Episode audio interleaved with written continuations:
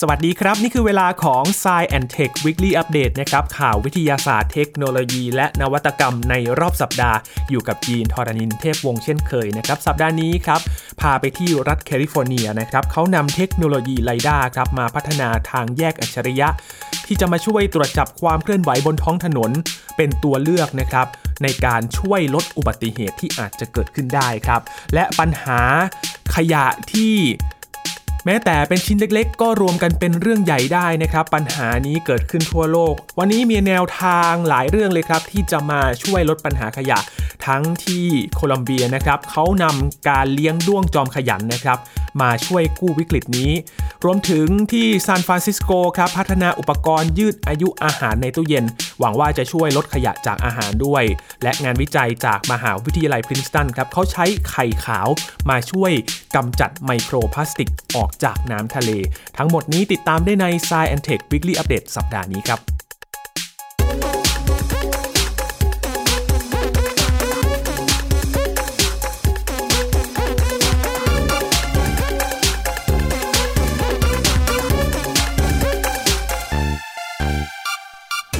รื่องของการใช้รถใช้ถนนในการเดินทางนะครับ สิ่งหนึ่งที่เป็นความกังวลของผู้ใช้ ไม่ว่าจะเป็นคนขับรถหรือว่าคนที่อยู่ข้างทางก็ดี นั่นก็คือเรื่องของอุบัติเหตุนะครับ เพราะนำมาซึ่งความสูญเสียทั้งชีวิตและทรัพย์สินเกิดขึ้นได้ ทุกพื้นที่ทั่วโลกมีปัญหาเรื่องนี้นะครับ และในประเทศไทยเองก็มีความพยายามที่จะมีมาตรการ มีกฎหมาย มีข้อบังคับมา ที่จะมาช่วยลดอุบัติเหตุ หนึ่งในนั้นที่จะมาช่วยก็คือเทคโนโลยีนะครับ ซึ่งวันนี้ครับยีมีตัวอย่างที่รัฐแคลิฟอร์เนียนะครับเขานำเทคโนโลยีมาช่วยดูแลเรื่องของการลดอุบัติเหตุเช่นเดียวกันครับ ตอนนี้เขากำลังพัฒนาทางแยกอัจฉริยะขึ้นมา ที่จะใช้ระบบเซ็นเซอร์นะครับมาตรวจจับสัญญาณที่เป็นปัจจัยเสี่ยงต่ออุบัติเหตุ เพื่อ ป้องกันไม่ให้เกิดเหตุไม่คาดฝันขึ้น ต่อทั้งผู้ใช้รถใช้ถนนในพื้นที่ครับและเมื่อเทคโนโลยีในปัจจุบันนี้นะครับ เราจะพูดถึงเรื่องของยานยนต์เป็นสัส่วนใหญ่นะครับ และก็มีความฉลาดมากขึ้นทั้งเซ็นเซอร์ในการตรวจจับข้างทางนะครับ หรือว่าการถอยรถก็ดี การจอดรถก็ดีมีระบบที่ขึ้นจอมาเลยว่าเราขับรถในระยะไหนแล้วและจะ เข้าสู่ช่องจอดได้อย่างไรนะครับ ก็มีการคำนวณมาแบบอัจฉริยะเลย ซึ่งผู้เชี่ยวชาญเขาก็มองว่าอีกเรื่องหนึ่งที่สำคัญไม่แพ้กันก็คือ โครงสร้างพื้นฐานบนท้องถนนที่เกี่ยวข้อง ไม่ว่าจะเป็นสัญญาณไฟจราจร ป้ายบนถนนทางหลวงนะครับ ที่ควรจะสื่อสาร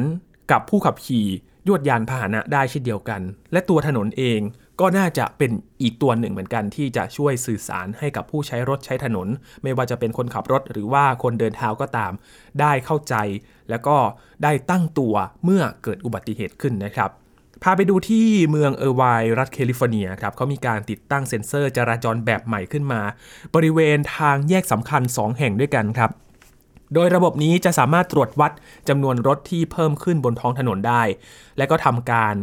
มาคำนวณดูนะครับว่าเส้นไหนเนี่ยรถมันเยอะ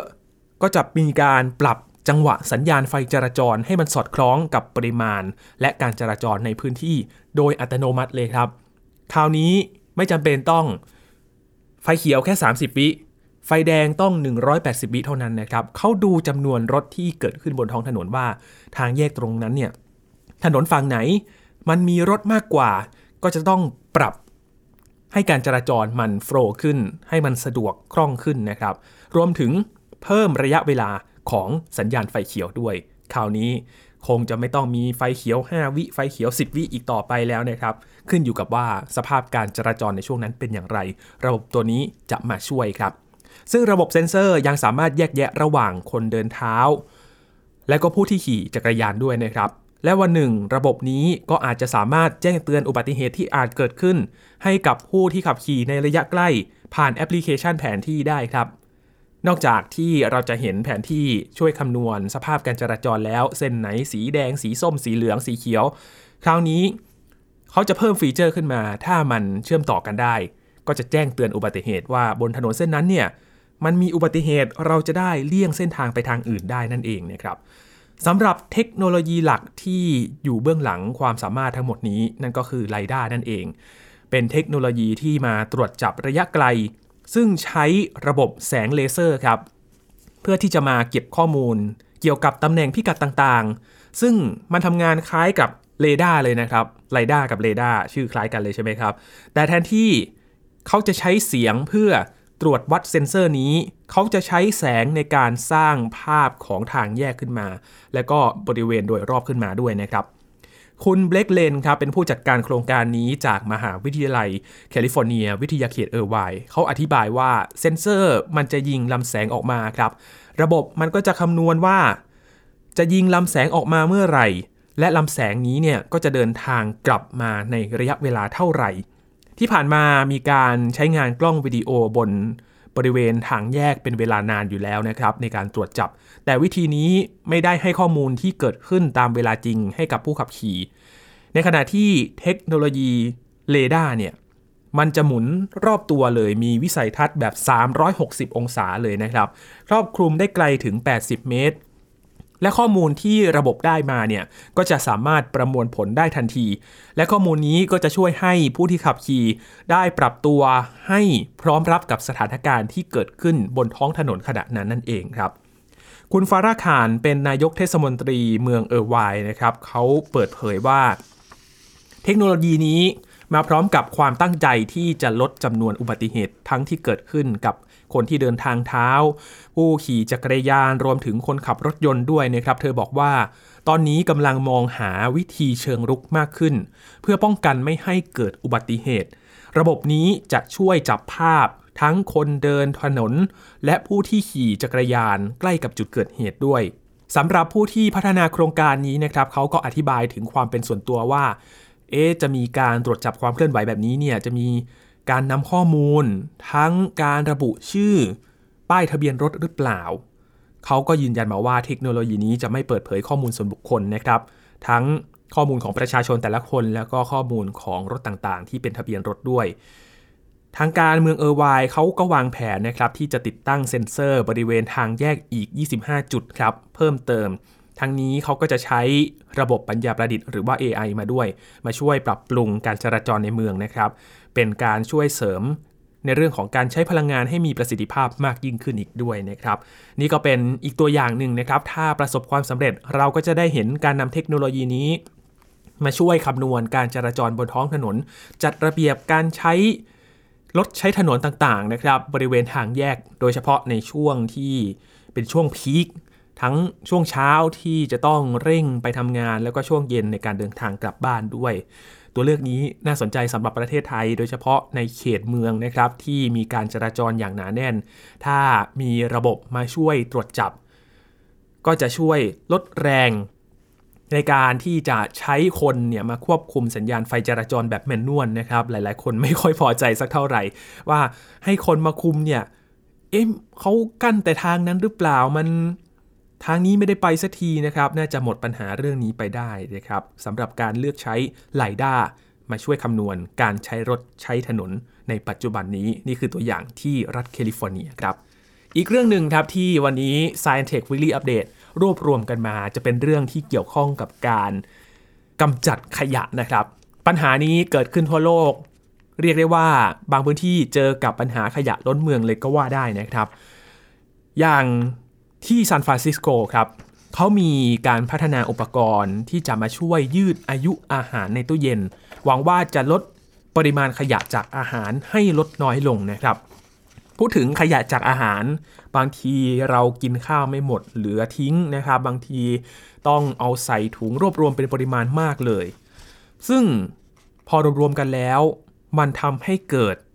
ปัญหาขึ้นกับสภาพแวดล้อมด้วยนะครับ เพราะว่า ขยะที่มันเกิดจากอาหาร มันปล่อยก๊าซเรือนกระจกขึ้นสู่ชั้นบรรยากาศด้วยคุณผู้ฟังเคยนำอาหารไปเก็บไว้ในตู้เย็นไหมครับ แล้วเก็บไว้นานจนลืม แล้วหวังว่าอาหารในตู้เย็นคงจะไม่เสีย เพราะว่าแช่ตู้เย็นอยู่แล้วใช่ไหมครับ แต่จริง ๆแล้ว ถ้าเอาทิ้งไว้นานๆมันก็เน่าเสียได้เช่นเดียวกันนะครับ สุดท้ายก็ต้องทิ้งไปอย่างน่าเสียดาย กลายเป็นปัญหาที่เรียกว่า food waste นะครับหรือว่าปัญหาขยะจากอาหาร ถือว่าคิดเป็น 1 ใน 3 ของอาหารที่ผลิตขึ้นมาทั้งหมดเลยนะครับ ไม่น้อยเลยทีเดียว และเพื่อเป็นการลดปริมาณขยะเหล่านี้ครับ มีแนวคิดของบริษัทสตาร์ทอัพจากซานฟรานซิสโกเขาคิดค้นอุปกรณ์ที่จะมาช่วยแช่อาหารได้นานขึ้นถึง 3 เท่าด้วยกัน ไม่ทำให้เน่าเสียและเป็นขยะเหลือทิ้งครับสำหรับอุปกรณ์ยืดอายุอาหารในตู้เย็นนี้ เรียกว่าเซลฟี่นะครับ ถูกพัฒนาขึ้นจากแนวคิดในการที่จะรักโลก เพื่อลดปริมาณขยะจากอาหารที่คิดเป็น 1 ใน 3 ของอาหารที่ผลิตขึ้นมาทั้งหมด และลดการปล่อยก๊าซเรือนกระจกเข้าสู่ชั้นบรรยากาศ ซึ่งมีถึง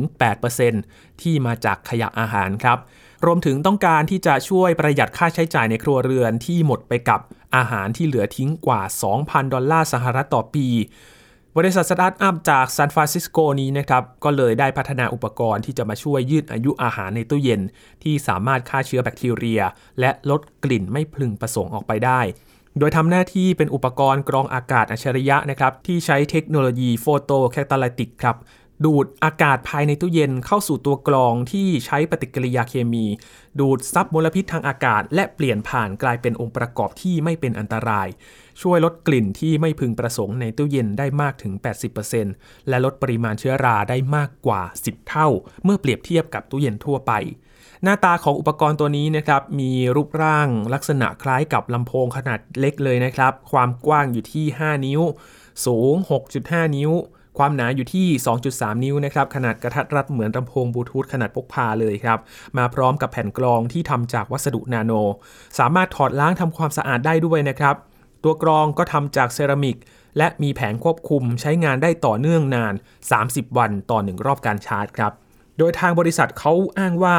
สามารถยืดอายุอาหารได้นานถึง 12 วันถึง 3 เท่า ของระยะเวลาการเก็บอาหารปกติเลยนะครับ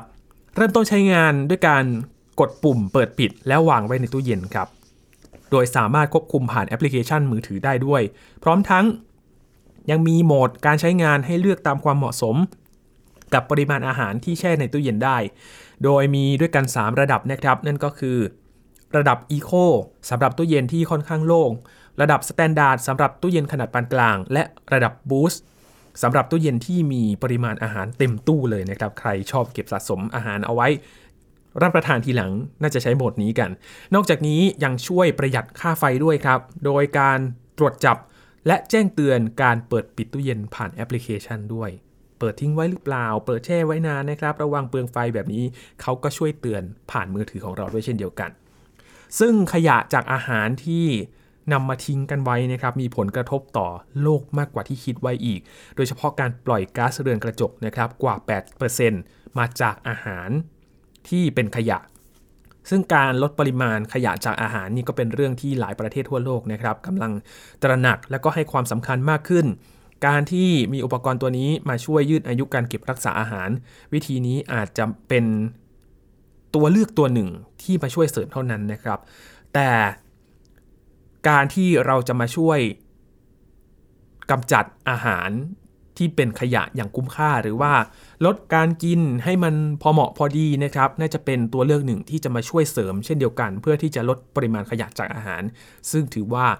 เป็นหนึ่งใน 3 ของ อาหารที่ผลิตขึ้นมาทั้งหมดเลยนะครับ เราไม่อยากให้อาหารนั้นกินทิ้งกินขว้าง เพราะฉะนั้นมาบริหารจัดการกันอย่างคุ้มค่า ก็น่าจะเป็นอีกตัวเรื่องหนึ่ง ที่จะมาช่วยลดปริมาณขยะจากอาหารด้วยเช่นเดียวกันนะครับ ซึ่งปัญหาขยะจากอาหารนี้ก็เป็นประเด็นที่หลายพื้นที่ทั่วโลกกำลังหาทางแก้ไขนะครับที่โคลอมเบียก็เช่นเดียวกัน มีผู้เชี่ยวชาญด้านสิ่งแวดล้อมครับเขาเริ่มต้นโครงการเล็กๆ ที่จะใช้ด้วงครับเป็นตัวช่วยที่จะมากู้วิกฤตนี้ คุณเกอร์แมงเวซัสดิบามโซครับเป็นวิศวกรด้านสิ่งแวดล้อมชาวโคลอมเบีย ได้ทดลองใช้ตัวอ่อนของด้วงสีเหลืองดำในการเปลี่ยนเศษอาหารให้กลายเป็นปุ๋ยอินทรีย์ตามธรรมชาติครับมแมลงตัวเล็กๆนี้นะครับที่สามารถเติบโตได้ยาวถึง 17 เซนติเมตร มีวงจรชีวิตที่ซับซ้อนครับ และมีคุณประโยชน์อย่างน่าทึ่งเลย ในหมู่มนุษย์ที่เพาะพันธุ์และสะสมพวกมันด้วย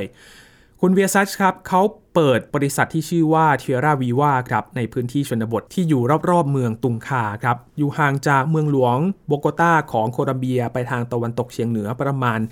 150 กิโลเมตร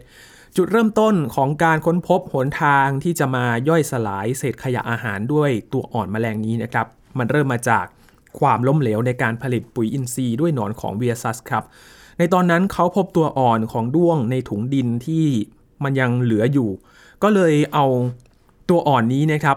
ลองใช้แทน โดยเขานำเศษอาหารจำนวนมากครับที่รวบรวมจากชุมชนใกล้เคียงมากระจายไว้ในร่องน้ำคอนกรีต แล้วก็กลบด้วยดิน จากนั้นก็เลยนำตัวอ่อนของด้วงฝังลงไปในดินด้วย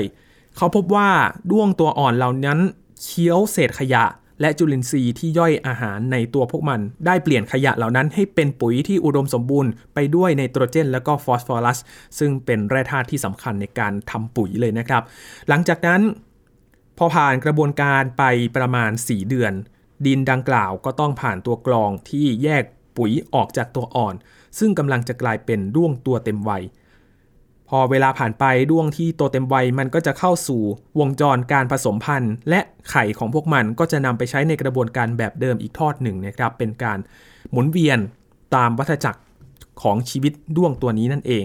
แต่ใช่ว่าด้วงทุกตัวจะมีเส้นทางที่เหมือนกันทั้งหมดนะครับในการที่จะมาทำปุ๋ยอินทรีย์ เพราะว่าบางตัวนั้นก็มุ่งหน้าไปยังห้องทดลองทางวิทยาศาสตร์ด้วย และบางตัวเขาก็ไปเจอเส้นทางใหม่ที่เดินทางไกลกว่าเดิมครับ ต้องข้าม ฟ้าข้ามมหาสมุทรแปซิฟิกไปยังประเทศญี่ปุ่น ซึ่งที่ญี่ปุ่นเนี่ยการเลี้ยงตัวด้วงเนี่ยเป็นสัตว์เลี้ยงที่ได้รับความนิยมเป็นอย่างมากเลยนะครับ และบางครั้งก็มีการขายตัวด้วงในฐานะสัตว์เลี้ยงตามร้านค้าออนไลน์ รวมถึงใน Amazon ด้วยครับ ขายแบบเป็นจริงเป็นจังเลย เพราะว่าบางคนชอบเลี้ยงไปสะสม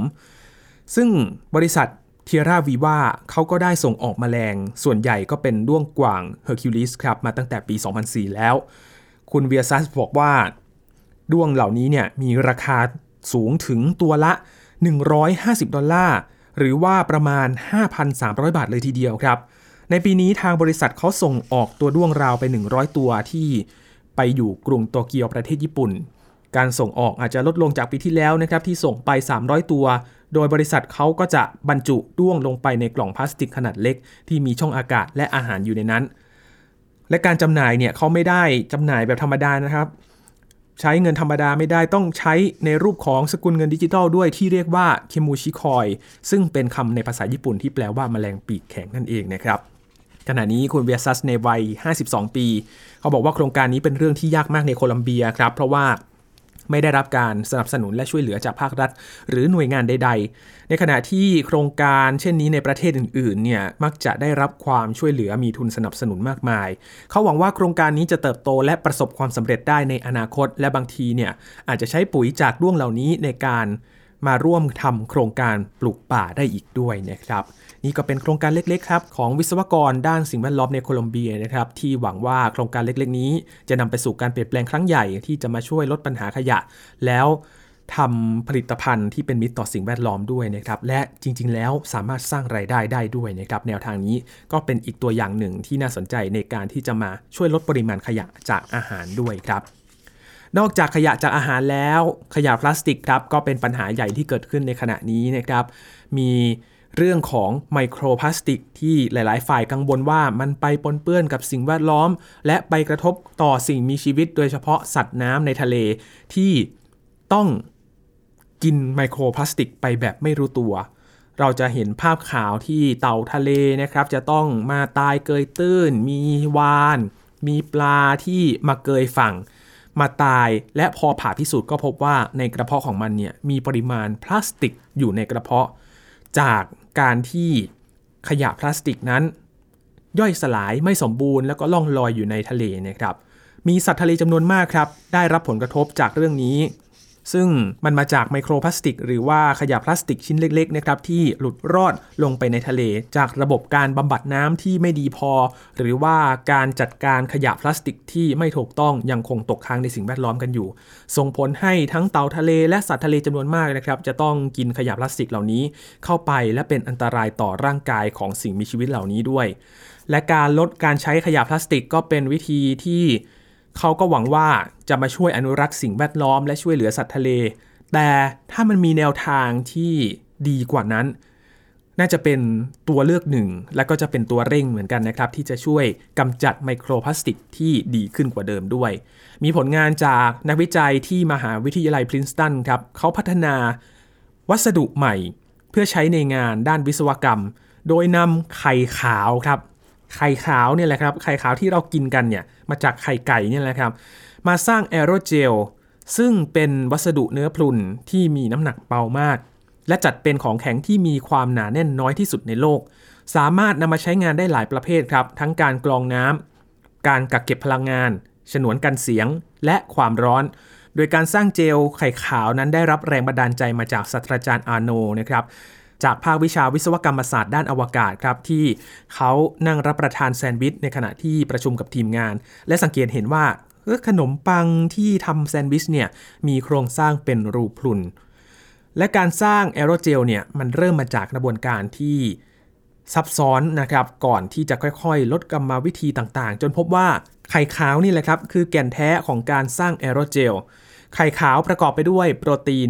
90%และน้ำนะครับ เมื่อไข่ขาวถูกแช่แข็ง และถูกทำให้ร้อนถึง 900 องศาเซลเซียส ในสภาพแวดล้อมที่ขาดออกซิเจน ไข่ขาวเขาก็จะสร้างโครงสร้างของเส้นใยคาร์บอน และแผ่นกราฟีนขึ้นมาที่เชื่อมต่อถึงกันครับ ซึ่งสามารถกำจัดไมโครพลาสติกได้ถึง 99%และกำจัดเกลือได้ 98%ไข่ขาวนี่ก็หาซื้อได้ง่ายนะครับ แล้วก็มีราคาถูกด้วย แต่เจลไข่ขาวยังคงอยู่ในระหว่างการพัฒนากระบวนการผลิตเพื่อให้ผลิตได้จำนวนมากอยู่